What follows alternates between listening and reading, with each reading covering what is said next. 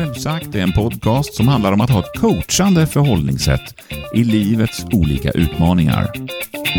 Jag heter Magnus Andersson.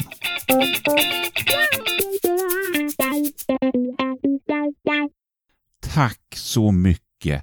Tack för all respons och alla härliga kommentarer jag har fått på det förra avsnittet av den här podcasten. Alla ni som har likat på sociala medier, alla er som jag har träffat och ni som har mejlat och alla ni som har varit inne på iTunes och gett mig en review där. Tusen tack! Jag är så otroligt glad. Alltså, i ärlighetens namn ska jag säga att jag har fått både positiv feedback och negativ feedback. Och negativ feedback, eller negativ kritik, eller konstruktiv kritik. Mm, ja, alltså det, det är ju inte alltid det roligaste. Eller hur? Det är ju inte alltid jättelätt att hantera det här när man får, man blir uppmärksammad på saker som inte gick så bra. Eller hur? Jag sa ju det i förra avsnittet. Alltså, jag är ju rädd för att misslyckas. Så jag har tänkt att idag så ska vi faktiskt prata om misslyckande och hur man kan hantera misslyckande. Jag ska ge ett exempel från någonting jag var med om för, för ganska länge sedan. Och nu är inte det här så svårt för mig för att jag har kommit så mycket längre. Jag tänkte berätta om en presentation som jag gjorde som gick åt skogen. Och som höll på att kosta, jag vet inte, skulle kunna kostat mig jobbet, skulle kunna kostat företaget en massa pengar. Nu gjorde det inte det, som tur var. men, men, men nu är jag ju så trygg i det här med att, att tala inför människor. Jag menar, massor med föreläsningar, massor med publik. Och jag, det är ju så, ibland går det bra och ibland går det dåligt. Och nu gör inte det så mycket, för att det är ju så det är. Men på den tiden så var det ödesdigert. Jag jobbade på en, ett företag i Malmö som hette TAT, The Astonishing Tribe. Alltså det är ett fantastiskt namn på ett företag. Och det var ett fantastiskt företag. Och det var fantastiska medarbetare. Vi gjorde eh, grafiska gränssnitt på mobiltelefoner. Alltså vi gjorde det som du såg på displayen på mobiltelefonen. Och jag kan säga på den tiden fanns det inga iPhones, det fanns ingen, inga Android-telefoner, utan det var liksom precis vi hade ju gått från att ha svartvita displayer som bara kunde visa text och siffror. Man kunde se alltså namnet på den man ringde till eh, och numret. Och så kom det färgskärmar och skärmar med pixlar som man kunde liksom rita bilder. Och på den tiden så var ju liksom vet, hjärnan i mobiltelefonen, eh, processorn, processorn, var ganska de var små. De kunde inte så mycket. Så vi var duktiga på att med hjälp av smarta algoritmer och bra design ändå kunna liksom kräma ur det mesta ur de här mobiltelefonerna och skapa användarvänliga gränssnitt och eh, skön användarupplevelse och det var snyggt och det var fint att titta på. Hur som helst. Vi jobbade med alla möjliga av de här stora mobiltelefontillverkarna. Och jag minns speciellt en gång, vi skulle åka till USA. Vi var fyra stycken. Vi skulle träffa en ny potentiell kund. Och vi åker dit, vi landar, vi hyr en bil, vi åker ut långt, långt på stora vägar, kommer fram till ett hotell och dagen efter ska vi träffa de här cheferna inne på det här mobiltelefonföretaget. Jag hade sagt att jag skulle hålla en presentation om eh, vår teknik då den här grafikmotorn som vi hade. Som kunde rita ut så mycket med, med så lite datakraft. Och vi kommer dit. Vi går in i någonting som liknar ett styrelserum. Med ett jättestort bord i mitten. Och det var enorma stolar runt omkring. Och där sitter olika chefer i fina kostymer och slipsar. Och eh, jag kunde inte ana vad som skulle hända ett par minuter senare. För då är det min tur att gå upp och presentera vad det är vi egentligen då kan erbjuda dem. Och jag liksom, jag tappar tråden. Jag är ingen van presentatör. Men jag visste ju ändå vad vi jobbade med. Jag visste vad det var jag skulle säga. Men jag kommer in där, jag går upp och öppnar munnen och liksom helt plötsligt är allting som bortblåst. Jag, jag kommer inte riktigt ihåg vad som var själva poängen. Varför var våra grejer så bra och hur funkar de egentligen? Och jag förklarade lite grann och kände att jag kom in på som små återvändsgränder och det hängde inte ihop och det var, det var inte alls inspirerande eller förklarande. Och jag kände att svetten börja komma. Och jag, jag blev alldeles torr i munnen. Och jag försökte andas, men jag fick liksom ingen luft. Och jag visste inte vart jag skulle titta. Det var fruktansvärt. Till slut så inser jag att det här går ju inte. Så jag ber en av mina kollegor komma upp och liksom slutföra den här presentationen. Vilket han gjorde lysande. Så alla förstod ju precis vad det handlade om och tyckte att det här var bra grejer liksom. Men jag, jag hade gått och satt mig och jag skämdes. Jag skämdes så mycket och kände mig så dålig. Jag skämdes för mina kollegor. Men där hade jag stått och bara svamlat och eh, det här kunde ju liksom kostat oss liksom hela det här eventuella kontraktet. Jag kände mig dålig eh, inför de här nya, eh, den här nya kunden och, och samarbetspartnern. Som att, att jag inte kunde någonting. Nej, det här, det, det här jag, kan, jag bara tänker tillbaka, jag får rysningar när jag tänker på det här minnet. Och det, menar, det var väl kanske inte världens allvarligaste sak. Det kanske inte var världens största misslyckande. Men för mig, där och då var det här det absolut värsta som kunde hända. Jag kände mig helt värdelös.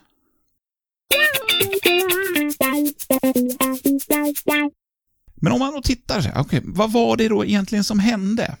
Jag menar, förutom att jag gav en helt värdelös presentation, vad, vad, var det som hände? Vad hände inom mig? Vad var det som hände med mig? Vad hände med mig efter den här presentationen? Jo, alltså, det som hände var ju att jag var alldeles för tuff mot mig själv. Jag var väldigt hård mot mig själv. Jag anklagade mig själv för att vara värdelös. Jag... Alltså det är märkligt det här. Jag vet inte om ni känner igen det, men alltså, det är som att ibland så är vi själva våra största fiender. Och man kan, man kan anklaga sig själv så hårt. I alla fall jag. Och jag liksom tänkte saker om mig själv. Jag tänkte så här, ja, men Magnus, du är helt värdelös på att stå och prata inför en grupp människor.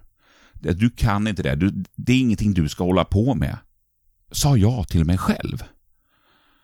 Och det här är, jag vet inte, det är väl inte vare sig sant eller falskt. Det var ett påstående som jag eh, sa till mig själv liksom. Och jag kan säga så här i efterhand, så tänker jag så här, ja men hur jag lurade mig själv att tro att jag var helt värdelös. Jag lurade mig själv till att gå på lögnerna om att jag eh, liksom inte kunde eh, stå och prata framför människor och förklara saker och förmedla någonting. Jag kan säga att jag satte stopp för, för någon typ av talarkarriär som inte ens hade börjat, så tog den slut redan där. Och jag började ju tro på allt det här som jag sa åt mig själv. Så det som hände var ju att jag gav mig själv oerhört dålig feedback. Jag var, jag var inte snäll mot mig själv. Och det här liksom planterade in ett visst tankemönster i mig själv. För det var så skämmigt. Och på något sätt så tyckte jag att jag var, jag var värd att inte må bra efter det här. Alltså jag, jag önskar ju att, att jag då hade haft en, en erfaren coach eller helt enkelt bara någon som var, hade livserfarenhet som kunde vara med mig, lyssna på mig och kanske bara säga till mig Ja, det där var ju kanske inte så bra, men det var ju inte hela världen. Ha? Det var alltså vissa grejer som var bra också. Och man skulle ju faktiskt kunna jobba lite på det där och göra det en, en ännu bättre presentation till nästa kund. Alltså någon som kunde hjälpa mig att byta perspektiv. Jag skulle på något sätt önska att jag själv kunde åkt tillbaka och hjälpt mig själv att byta perspektiv. Eh, för, för det här då, när man då gör eh, misstag eller man tycker att man är med om någon typ av misslyckande. Om man hanterar sig själv som jag gjorde då, då, då blir man ju liksom ännu mer rädd för att misslyckas. Alltså, att misslyckas skapar en rädsla för att misslyckas igen och det hindrar oss från att våga försöka igen. Och när man då får, nu fick jag egentligen inte så värst mycket negativ kritik av de andra, alltså inget uttalat, jag fick ju blickar, men jag fick ju väldigt mycket negativ kritik från mig själv. Och jag menar, idag så skulle jag faktiskt inte ge mig själv så mycket negativ kritik. Idag har jag lärt mig att hantera motgångar, eh, misstag, misslyckanden på, på andra sätt. Alltså faktum är att när jag får höra eh, om saker som jag inte gjorde så bra, att jag blir uppmärksammad på det som inte gick så bra, som till exempel, som jag faktiskt fick höra nu lite grann i samband med förra podden. Ja, då säger jag tack. För jag känner faktiskt tacksamhet över eh, de människor som bemödar sig med att inte bara klappa mig på axeln, utan också våga vara ärliga och berätta någonting som kan hjälpa mig Någonting som kan göra mig bättre. För jag vill bli bättre. Jag tycker det är roligt att utvecklas. Det kan ibland vara jobbigt att utvecklas, men det är också roligt. Och Speciellt om det är vänner som ger mig då konstruktiv kritik. För man vet att de här människorna, de vill mig väl. De vill hjälpa. Och det gör mig glad. Då blir jag tacksam, då säger jag tack. Och så säger jag, berätta mer. Hur tycker du jag ska göra nästa gång för att det ska bli ännu bättre?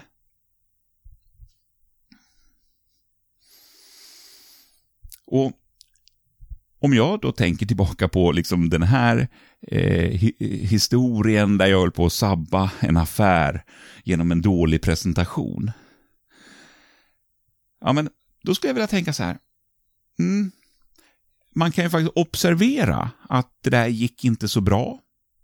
Som tur var var jag snabbtänkt och kunde ta hjälp av en kollega som räddade situationen.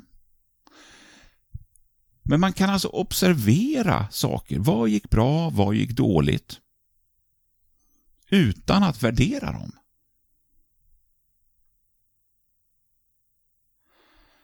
Ja, jag älskar det här med coaching och eh, olika strategier och verktyg och, och perspektiv som man kan ta på livet.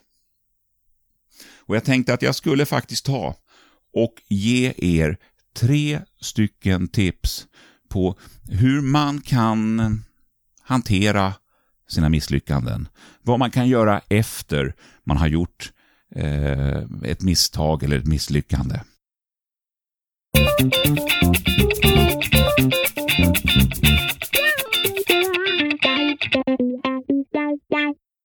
Första tipset handlar om att kunna skilja på själva handlingen och på dig själv som människa. Att bara för att du gör någonting som inte är bra betyder det inte att du inte är bra. Det kallas att dissocia... Jag kan inte säga det här ordet. Dissocici... Det kallas att dissociera sig från själva händelsen.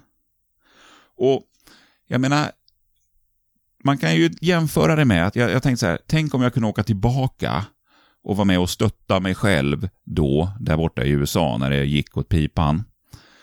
Alltså att göra helt enkelt på samma sätt, att med hjälp av sin fantasi tänka sig att man möter sig själv. Och man inte bara möter sig själv, utan man kan tänka sig att någon gjorde någonting fel. Vi tar det här exemplet. Någon gör en katastrofal presentation och skäms jättemycket. Då kan man tänka sig att man observerar att någon har gjort en katastrofal presentation eh, och så närmar man sig själv som en vän skulle ha gjort och så låter man den här inre dialogen som vi har i huvudet gå någonting så här att oj, det där gick ju inte så bra. Nej, nej, verkligen.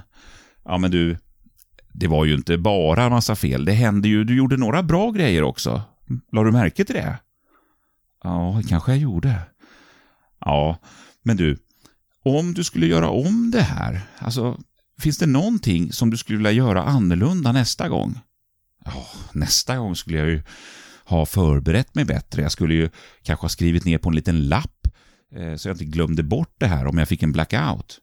Mm, du, bra! Men då kan vi ju liksom planera för och öva precis på de sakerna inför nästa presentation. Att kunna ha den inre dialogen med sig själv där man på något sätt då frikopplar sig själv från själva misslyckandet och närmar sig själv som om man skulle pratat med någon annan. För om din bästa vän hade gjort en katastrofal presentation, då hade ju inte du suttit där och, och hånskrattat. Eller du hade ju inte gått därifrån och sagt upp vänskapen.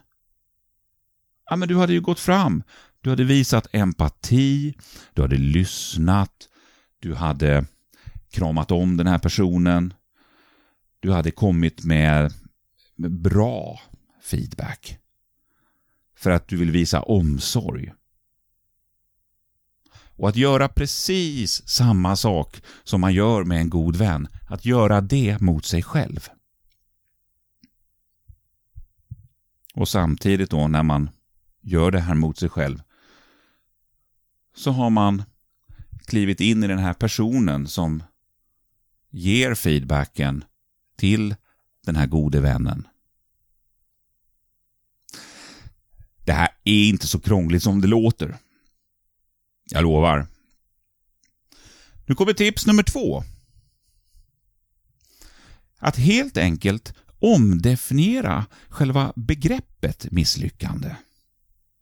Att tänka att misslyckande eh, är egentligen bara en situation där man kan lära sig någonting.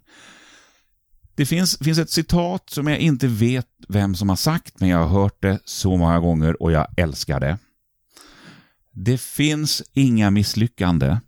Det finns bara feedback.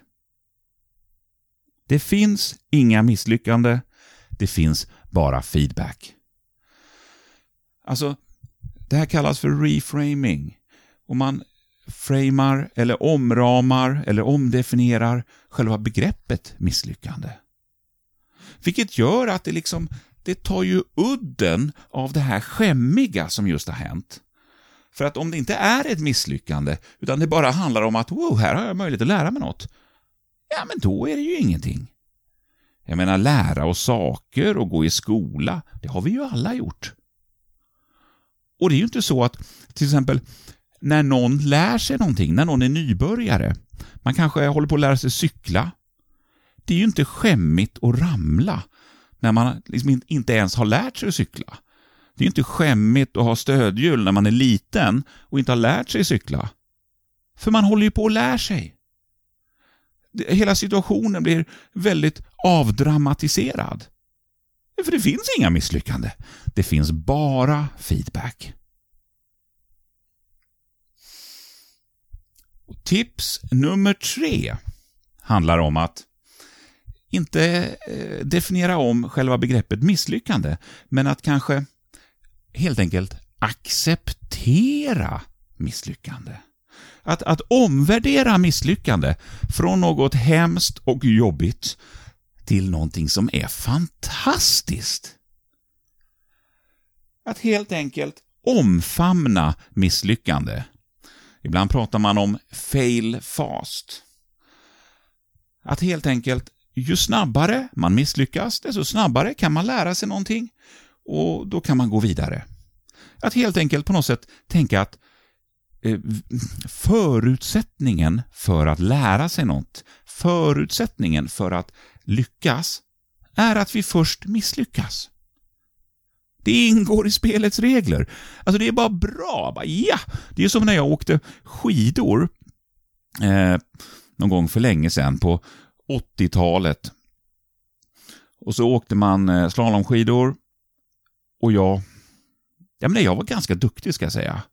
Men jag hade som liksom regel att ramla ungefär en gång varje åk. Alltså att åka så nära min egen förmåga, alltså, eh, vad säger man? Att pressa mig själv så långt ut eh, så att jag knappt kunde stå på skidorna. Att välja allt svårare backar, att åka allt fortare. Och om jag inte ramlade på några åk, men då kände jag mig så här, ah, men då tog jag det lite för lugnt. Så att misslyckas, att ramla i backen, ingick i hela liksom spelets regler för att känna att man åkte på sin yttersta nivå. Och hela tiden utvecklas, lära sig, bli bättre.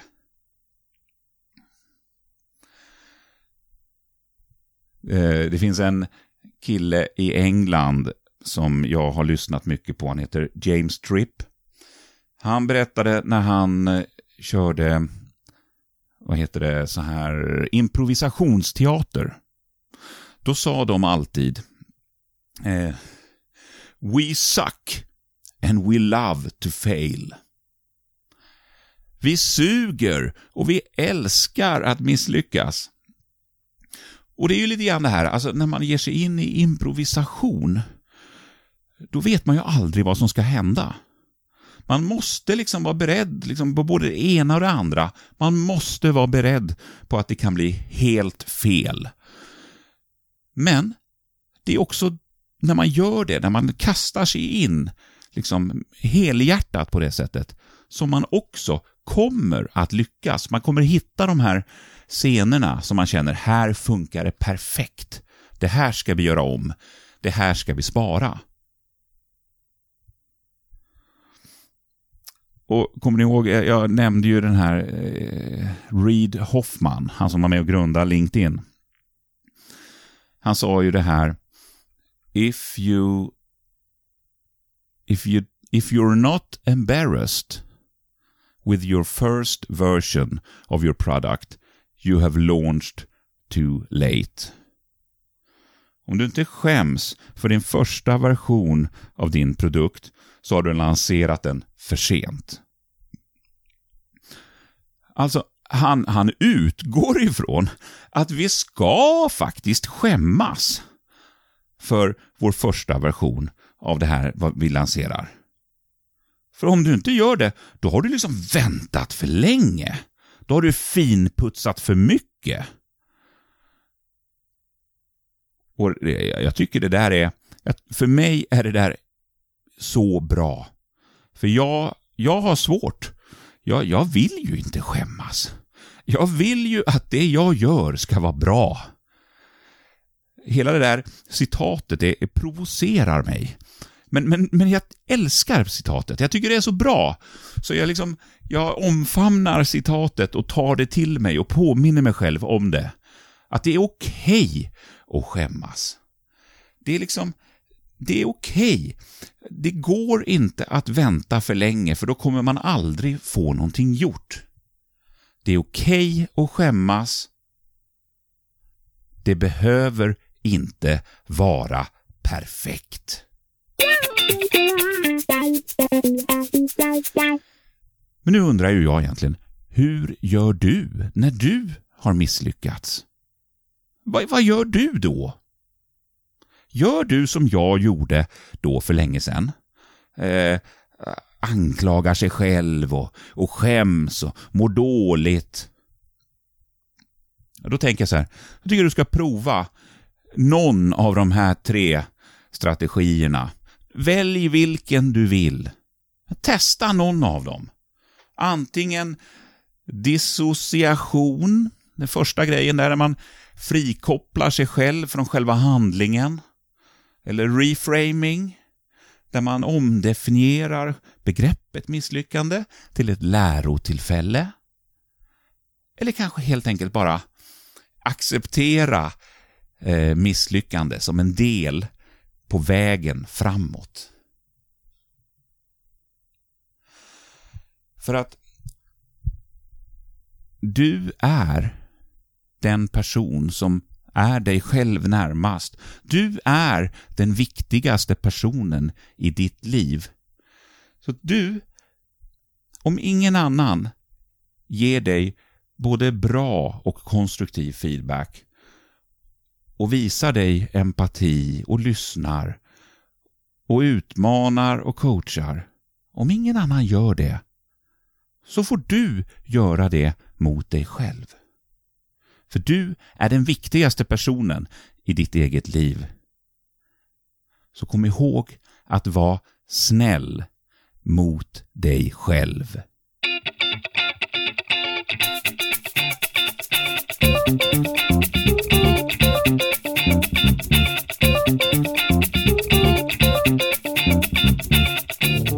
Den här podcasten är producerad i samarbete med Ideate.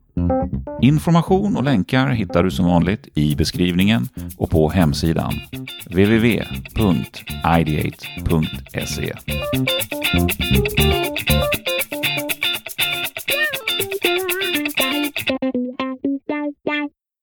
Ja, men vänta lite. Jag har en grej till.